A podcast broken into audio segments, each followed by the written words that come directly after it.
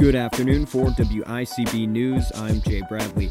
A Supreme Court pick has emerged for Biden as Justice Stephen Breyer announced his retirement. Democrats seeking to regroup after it failed to muster its slim majority to pass multiple major policy initiatives of the administration are now trying to use this as midterms begin to approach. The exact timing of Breyer's uh, retirement remains unclear, but Senate Democrats who control the confirmation process plan to begin the proceedings as soon as possible.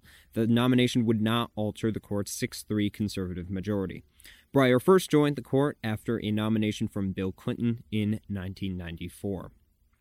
In a rebound from 2020's recession, the U.S. GDP was found to have grown 5.7% in 2021, the fastest growth since 1984.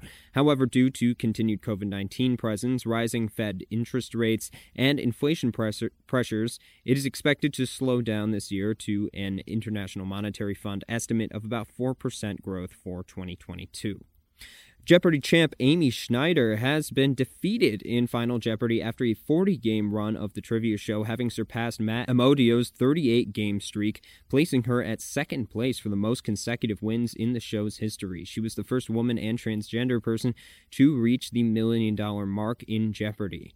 The only one ahead in number of games is now host Ken Jennings, whose inability to compete as a producer means that Schneider is now the player with the highest streak who would be able to return to competition in the future.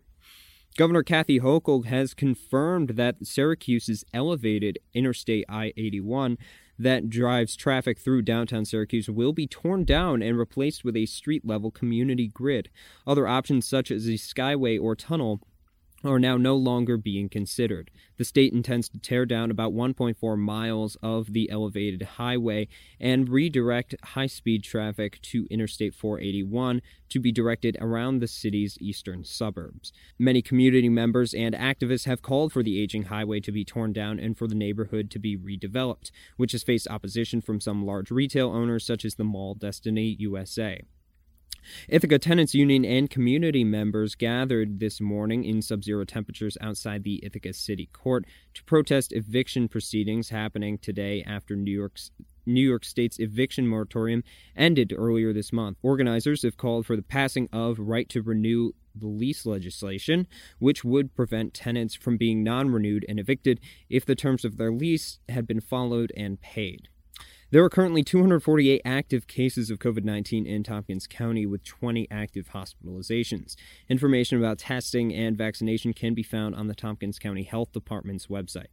Now let's take a quick look over your central New York weather. It's partly cloudy with a high in the high 20s, turning tonight to a low in the low 20s with a chance of snow. Tomorrow, cloudy with a high in the mid 20s, turning to a low in the single digits at night. Saturday, it'll be mostly cloudy with winds that can reach over 20 miles an hour with a high in the mid teens, turning to a low of mid single digits at night. That's all for today's headlines. For more and to listen to our past local news stories from this year, go to WICB.org and find Ithaca Now on your favorite podcast apps. For WICB News, I'm Jay Bradley.